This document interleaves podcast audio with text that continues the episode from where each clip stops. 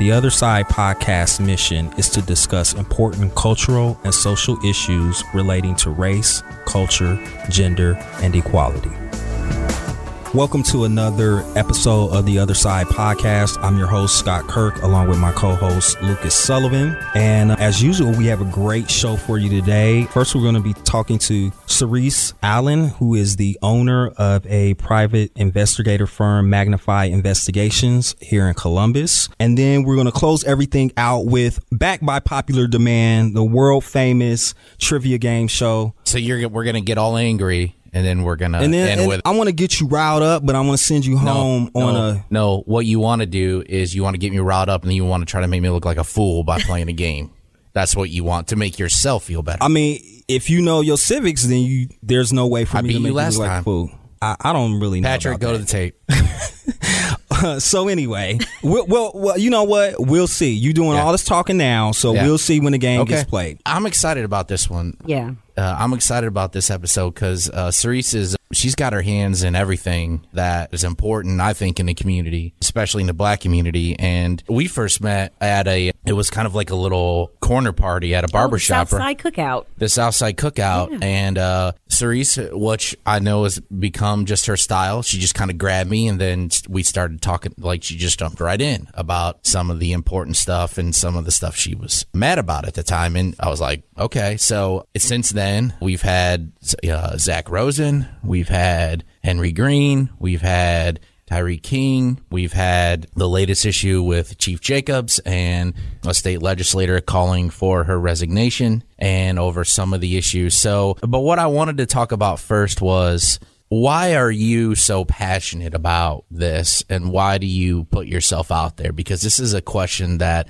I often get asked when people say, Who's that? and why did you quote them? And why are you so passionate? Well, because there's a need. There's not too many black private investigators around here, number one. And so when you're dealing with civil rights issues and people who are already scared of the police, there's not a lot of private agencies that can go in and really communicate with the community and get their, you know, their story out there. And that's kind of where I come in. I've built a really good foundation with the community. So they trust me. They're willing to talk to me. And that's really important because in a, and a lot of times you find in these police cases, you know, the no snitching policy. But when I come around, they talk. And that's really important because if they don't have an avenue to even get this out, it, we're going to continue in the same cycle. So I've done a lot with just going in in civil rights cases, criminal cases. I've went back and got my certification in crime scene investigation. So I'm able to do exactly what the police are able to do. And so a lot of times my attorneys that I work for, they'll call me in and a big part of my job is going out and finding witnesses on these cases. And that's really, really difficult to do when the community is not willing to communicate with you. So, you know, the police say their job is hard in that aspect, but it is.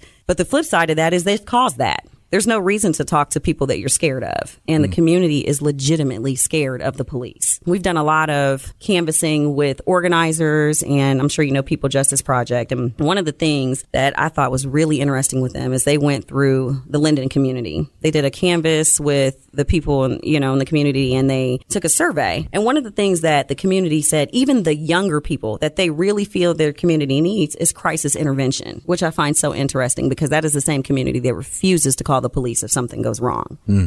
So I don't think it's a the community doesn't know that they need the police, but if you can't trust them, then where do you go? So that's where I come in. I'm curious. So first, how did you get into this line of work? And two, since you you're obviously you're very passionate about the community and issues going on in the community, what made you? Why didn't you become, for instance, a community activist or join, you know, uh, a community organization versus the line of work that you're in? I had a choice, and that's the truth. I can either be an activist or I can be a private investigator. I really cannot do both. And for obvious reasons, I don't want anybody to think that I'm steering or, you know, trying to create a motive out of all of this because obviously it's going to go to court and you just can't do that. You have to be able to be biased. And I feel like this is my form of activism. This is my way that I walk with God through my job. So I would like to be out in the streets ordinarily, but that's just not what I'm here for. Somebody has to be able to conduct these investigations and conduct them well, and I'm, I do a really good job at that. So you know, and that's how I make my living, and I just chose to stick with that. But I have been told by many of my attorneys I have to make a choice, so I chose this. What is it like to be a woman? I mean, not just a black woman, but a woman in this field where I'm sure you there's some intimidation given where you step into situations. Well, for me, I think more, I'm just a little bit more experienced. I'm not, you know, I'm not worried about any situation. I mean, I don't think as a private investigator, you can have a whole lot of fear. Mm. you have to be able to kind of mingle with people and fit into any situation. And I can do that. I think the bigger issue for me as a woman has been able to secure the type of contracts that I feel that I want. And I feel like I get shafted on that end. Not only just being a woman, but being a black woman. I don't think I'm taken serious as a private investigator our world is kind of consistent of old white retired cops. I mean, most of the owners are that. It took me forever to get someone to let me intern just so I can own my own business. Mm. So it's just a matter of getting people to take you serious. But I've I've put my foot down in that you know in this market. I think people know who I am. I went back and got my education to make sure that you know I'm a good investigator. So and I don't do cheating cases because I know that's what everybody thinks this is. Everybody about. thinks a private investigator is tracking down a cheating spouse, right?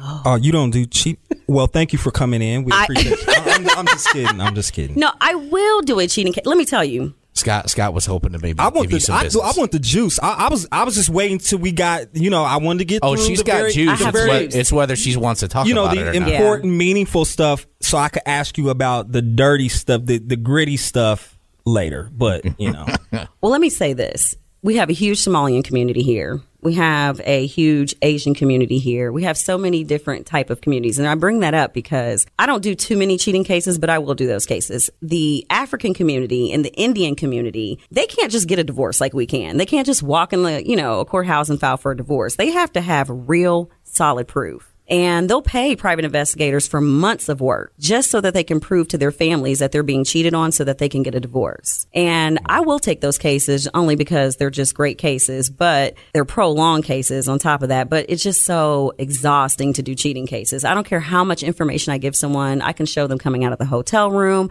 I can show them the prostitutes they bought on Backpage and they will never ever get a divorce it just goes on and on. So, so you do so you do the investigation and then you hand them the information and then they don't do anything with it. No, they'll probably call me in six months and ask me to do it again. To do the same same, same type work. of investigation work. Well, maybe for some people, they just want to know, but that doesn't necessarily mean that they're going to take action. I'm with you because I'm kind of like, why would you want to know if you're not going to actually do and something? And pay thousands for it. Yeah. Thousands to figure this information out, and they don't do anything with it. Is it hard to track someone doing this kind of stuff? No. I mean, people are a creature of habit. If they're already cheating, they're just cheating. Who's better at cheating, men or women? Oh, definitely women. Definitely. I agree with that. Yeah. I, because well, because we're just not disrespectful about it as far as I'm concerned. We know how to hide our other partner, I guess. So we just do a better job at it. I mean, it's, you know, I think part of it is being able to cheat and tell your other person not to uh, say anything. And we can kind of get that under control. It seems like a little bit better than men. And I think because women are so emotional, they get wrapped up in these relationships and then they want to take to social media. Social media is a killer of relationships. It yeah, really is. Yeah, it is. Like I really can just fall back on following people and follow them on social media and figure out everything I need to know. Really? Yeah. People are just out on social media. They're, I mean, when you have one woman liking 100 pictures and then you're trying to figure out who he's cheating with, just find the one who's liking 100 pictures all day, every day, and it's not the wife. It just gets really obvious. I want to take that a step makes back. sense. Where does this sense of fearlessness come from from you? I don't know. My gun. goes everywhere I go. What you gonna do with it? What kind of gun do you have? I have a nine. I have a twenty-two. I have a forty-five. I have a collection of guns. And you, but you just take one with you. When yeah, you're my out? nine for Okay. the most part. I, I like the way you, she's my nine. You're like so just very nonchalant about Well, it. this is the thing. Is that what you call it? Your nine, or do you have a name for it? Lucy. Mm. Oh, So Lucy and me go everywhere Sound- together. sounds like a sweet Sounds girl. gentle. Lucy, gentle. Don't play with her though. She's Yeah, not nice. She'll blow your head off. Yeah. no, I mean, Oh, eh, this is the thing. I am a big advocate of open carry. I feel like everybody should open carry. I don't feel like you should conceal your weapons. I feel like, first of all, that is a, the number one killer for black people. If we conceal our weapons and the police come around, we're dead. So I feel like carry open. People don't bother me when I carry my gun open. And it's, you know who the, who doesn't bother me is the police. Really? Never. I mean, first of all, we're an open carry state. There's no need to hide a weapon. And I'm starting to notice people are starting to carry more. But, But what does that accomplish? Like, why do I? Okay, I'm gonna play devil's advocate. Okay. So you and I, we're in a public space, right? You're armed. Mm-hmm. Why do I need to know that? As a person who's just in that space with you, why do you need to brandish your weapon? Because if you need to use the weapon, like I don't know, I, I just I kind of wonder sometimes when I see like people they're they're sort of like walking around, their gun is out. I just kind of think why. It's because you're not used to it. But if you go to other states, this is really, really common. It's not a matter of why. It's just, first of all, I'm a woman. I don't like hiding my gun because it makes my clothes bulky. I know that's not a reason, but that's my reason. So I carry open for that reason as well. It's easier to get to if you need it. Okay. And in my job, I've, I've almost been robbed twice on the streets just trying to interview people. So, you know, it's kind of important to know safety. What if you were just it's Saturday, you're going to Walmart? I mean, would you? I don't carry my gun then. Okay. I got hands. I Okay. can use them. Okay, that makes sense. I mean, you, some people, you know, are they want to take their their firearm no matter where they go, whether it's church. Well, that was my father. Okay. That's where I got that from. I mean, my father was the same way. He carried open my whole life. I was never scared of guns. My children aren't scared of guns.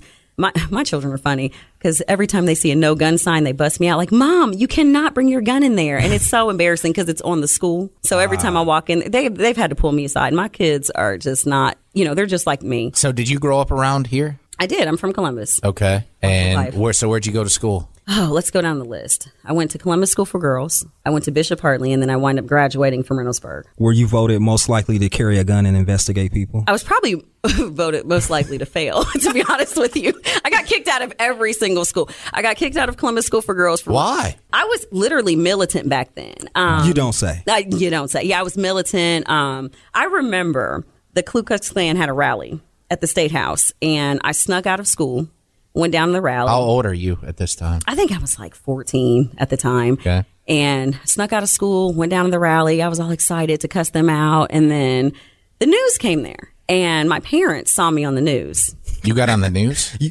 I, uh, not on purpose, they were there. You skipped school and then Yeah. were on the news. Wait, did you I get was. interviewed or did they just pan over and they so? pan over. My parents saw me and they, yeah, they wrecked my life for a long time over that.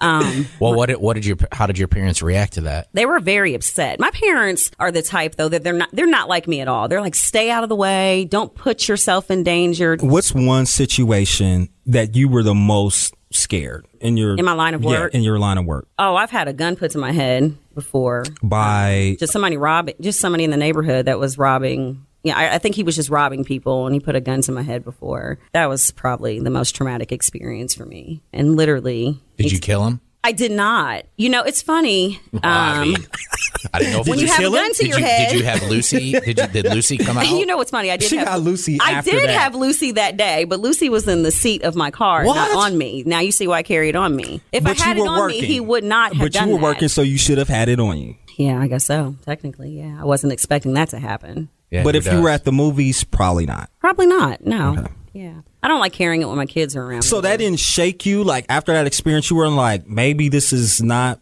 that's traumatic. I mean, yeah, that shook me. I mean, I've, I've I go to counseling. I mean, first of all, that is not even as traumatic as my cases. To be honest with you, I deal with a lot of death cases. I do murder cases, civil rights cases. I mean, I deal with a lot of black mothers that have lost their sons to not only violence but police violence, and so you know, a lot of people get desensitized to that. They see these videos going around and it's just another video. But when you're working these cases and you interview these witnesses and these mothers and these fathers and you see the corruption, that takes a toll on you. Like I have to invest in my own mental health every single month. It's important. So, what are the couple or one case that it's taken a real toll on you Mm. that you handled?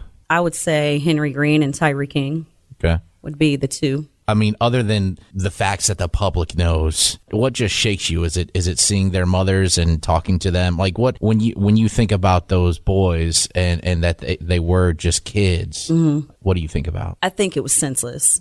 You know, I feel like if a better officer was in that situation, those boys would be alive today. As far as the mothers are concerned, the parents rather are concerned, because both of those you know, boys had their mother and their father. They don't have a lot of time to grieve. And I think that's kind of, you know, the part that people miss in all of this. You know, they, their kids end up in the hospital from being shot multiple times. And I don't know if the public knows this, but whenever something like that happens with the police and they end up in the hospital, you don't get to see your children before they die. They don't let you in there. They're under police custody, whether they've done anything wrong or not. There's a lot of cases that they don't talk about on the news where someone's been shot in a hospital and the family can't see them and the police don't even charge them. Once they're discharged, they're, they're discharged. There was no reason for them to even be shot. And so with these families, those boys were in the hospital dying and their parents couldn't see them before they died. You know, they have no answers. They don't know what's going on. And that's pretty traumatic. And then you go from knowing that your child has died, you have to bury them, and now you have to advocate for them. There's just no grieving for these parents. And so it's it's good that you have these organizations and link up with them and help them, but that part is pretty tough. Uh, switching gears for a second, we've talked about this before, and I see a lot of it on social media. When there is a officer involved shooting, of a black man or a black woman. The media reports come out, you know, within, you know, an hour or two or three. And I've seen some discussion and want to get your thoughts on the fact that the way the media quotes the police and quotes the officers. And I know there are some people in the black community that feel that the media takes the police account first and just runs with it. I agree with that. And I just, I know you agree with that, but I wonder my job just you have a job, I have a job. Mm-hmm. My job is to go out and gather information and gather the facts and try to discern what what is factual and what isn't. So when you have an official statement from the police department, how would you like to see that handled differently by the media in terms of how they report that into the story? Well, would you like is- us to say the police version or the police account is this, but no one from the other side? Like, do you want wording? Do you not want us to quote them at all? Like, uh, how do you want that to play out? No, I want you to quote them. I want you to catch every single lie that you can catch. No, quote them. But this is my thing. I'm an investigator and I investigate. So when I see the media make comments I know for a fact are not true and I know that they can get that information with just a little bit of research, it is frustrating because obviously you're speaking and giving a message to thousands of people who already are on the police side as it is. I mean, there are so many people. I don't, uh, to be quite honest, I don't care what anyone does. The police, for the most part, are always in the right to the jury panels. If you look at all of the news outlets and their Facebook pages and all the comments that are being made, I mean, people are like, shoot them, kill them. Glad one more thugs off the street. I mean, they could They literally be a Harvard graduate, arrest, yeah. graduate, and they're like, get the thug off the street. You know, it it's just so when you paint these, I feel like the media actually paints the image for the police, puts them in a better light, and it's not factual. It's just not factual. So I would just appreciate them just doing a little bit more work. And before you quote the police, let me just look into what the police is actually saying. That's the thing. I don't even know if it goes any further than that. I mean, you can quote them all day, but I mean, that if it's not factual, it's not factual. And people truly believe what the news says. I do you know how many people come up to me? But the news said, what does that mean? Did you do any of your own research? And you can. It's not that difficult. As a private investigator, a- lot of what I do is public records. So it's not, you know, it's a matter of taking the police's word for it versus looking at the statement that they wrote or looking at the body cam footage. And you can see it's completely different than the statement that they just gave the news. And I feel like even when the news has that on their side, they don't go back and correct it. They don't say, hey, officer, why did you say this to me on this day, but on your body cam footage it shows something else? I never see that type of confrontation. I feel like that comes from the community. I'm not trying to pin you down, and I'm not arguing with you, but I'm just wondering if you have any examples of, you know, whether it was, you know, in this community or you've seen in other communities where the media just flat out, you know, didn't live up to its obligation to be fair and balanced or just reported things that were just completely I'm just I'm just wondering because people like to hear examples. If you don't have any, we can move on. But I know like in the Tyre King shooting, Okay. the immediate narrative after that was that he was running away Correct. or that he uh, that he he had had a, the officer saw him with a gun and then he there was some kind of fleeing. Correct. And I know that there was a lot of anger about that narrative getting out there immediately because the only person who was saying that was the officer who shot him. Correct. So, I mean, I know I'm asking you to play reporter here, but so how should you play that in a fair world? How should that be played? That's a good point. I mean, but let's let's just take that a step further. The officer made that statement that guy put. It. I'm I'm sure Rich Weiner at the time put that statement out because he was. I can't remember. Yeah, he was the spokesman at the time, but I ex- I can't remember exactly who. But In yes, fact, I that- was standing that was- right there when he gave that news report. Okay. That's what he said. But when the attorneys for that family released the autopsy report that completely showed that what the officer said was not factual, the only thing that happened to me was that, hey, this autopsy report got released. But when you're not me and you're not an investigator and you don't know what that means, it would be really great if the news would say, hey, this autopsy report completely contradicts the officer's statement. But they're not that strong with it. They just release the autopsy report and leave it to the public to figure it out. Whereas to me, I'm like, this is major. The officer said this kid is pointing a gun at, him. And yet the autopsy shows he was shot running away. It doesn't make any sense. And we don't question those things, you know, but even taking back to the Tyre King case, if you want to go there with that, let's talk about the gun. Chief Jacobs held up this gun. She a a real, pi- a real gun. No, she, held up the picture.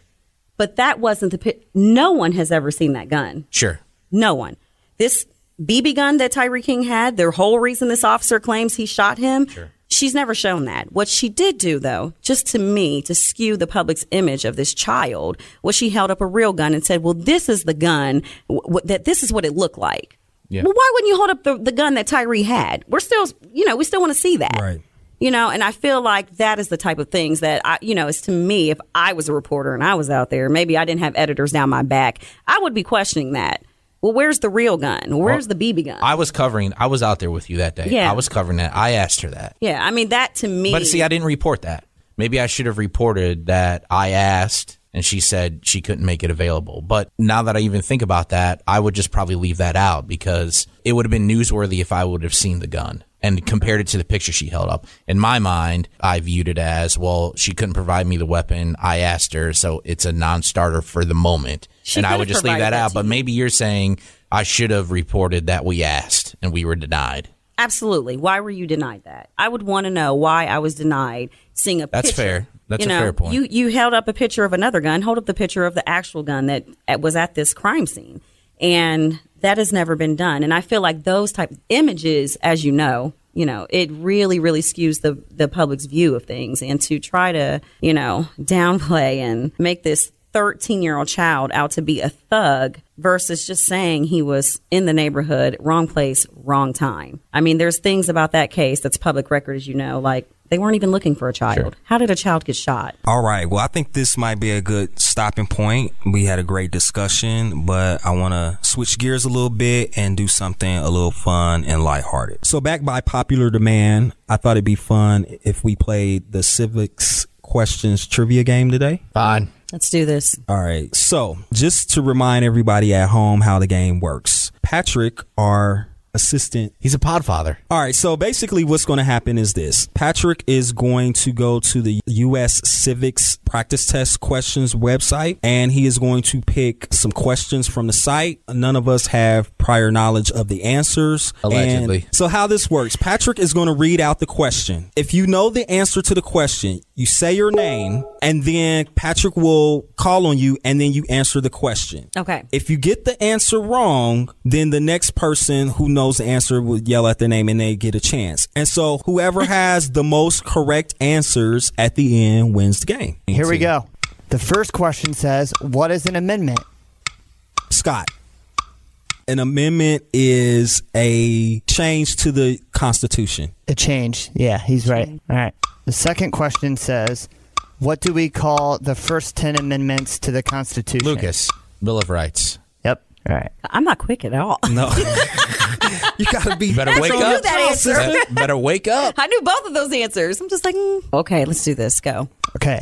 The third question says, Who is in charge of the executive branch? Scott, the president. Yep. Okay. The fourth question says, Who makes federal laws? Lucas, Congress. Yep. Yeah, it says Congress, Senate and House, and U.S. or national. Was he supposed to name all of those? All of those? I feel like he shouldn't get that. No, Congress is right. Congress is correct. Everybody knows the Senate and House. That's one are- of the. Yeah. Okay, That's all right, one of we'll them give it to listed. him. He gets half a point. The next one says, We elect a U.S. Senator for how many years? Scott, six years. Eh. Yeah, no, six. He's right. Oh, a Senate. Oh, okay. Yeah, yeah. Score is three two. I don't need to say who has the three. Mm-hmm. The next question says, "We elect a U.S. representative for how many years?" Oh, Lucas. Four. Two. Mm. Oh, oh! The next question says, "Who does a U.S. senator represent?" Cerise, their state. All the people of the state. Wow. Yes. Don't call got to come back, board. ladies and Was that a gentlemen. total guess? I seriously no, it wasn't a guess. I just felt like that answer was so easy. you could have like, said I thought it was gonna, constituents. I could have. You're right. I can't even spell that. no, I think he was looking for state. three, two, one. Three, two, one. Who has one? Who you think? It could not be me. I took Lucas's Okay. point. No, Yeah, she's got three, two, two. The next question says, "Before he was president, Eisenhower was a general. What war was he in?" Scott. World War Two. Oh, World War II. Yes. you were you were right. about to say one. he was about to. he was. He, he's, like, But I uh, didn't. He It's, not, actually- it's not about what he I was actually going went, to he- do. You It's actually about what mouthed. I You did. went. You went one. Score is four to two. All right, so we gotta close these out, or else we're done. I would never get my citizenship in this country. with these All right. questions. All right. I'm going to softball you guys. Here's an easy one. I'm about to finish y'all. Go ahead. When do we celebrate Independence Day? Lucas, Oh, look, sorry. Oh, I know that one. What is it, Lucas? July fourth. Yes.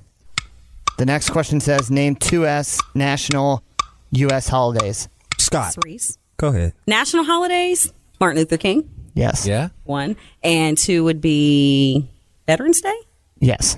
Wow. Winner takes all. This is it. Ooh, The final question says, "When was the Constitution written?" Lucas, Lucas. do I gotta have to give the month and date? Yeah. No, no, no, no, no, no. Just the year. Just the year. Seventeen seventy six. No. Cerise.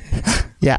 Go ahead. 1876. Nope. Oh shoot, Scott, s- 1696. Nope. The answer says 1787. What? I think hmm. Lucas is correct. I think they're wrong. Did you say sixteen? I did. Because y'all had, we were, y'all had already done. You say sixteen? Y'all had already done They didn't the even other know. two They didn't even, I mean, years. He said, did well, you, still should have went forward. What? Uh, 18, 1896. I thought Lucas was. I mean, on. Did you say 60? I mean, bro. Well, that was fun. But no, seriously, Cerise, thank you so much Yeah. for coming in. It was a great conversation. Thanks again for tuning in. And please come back and join us again for another episode. And remember to try to see things from the other side. Thanks.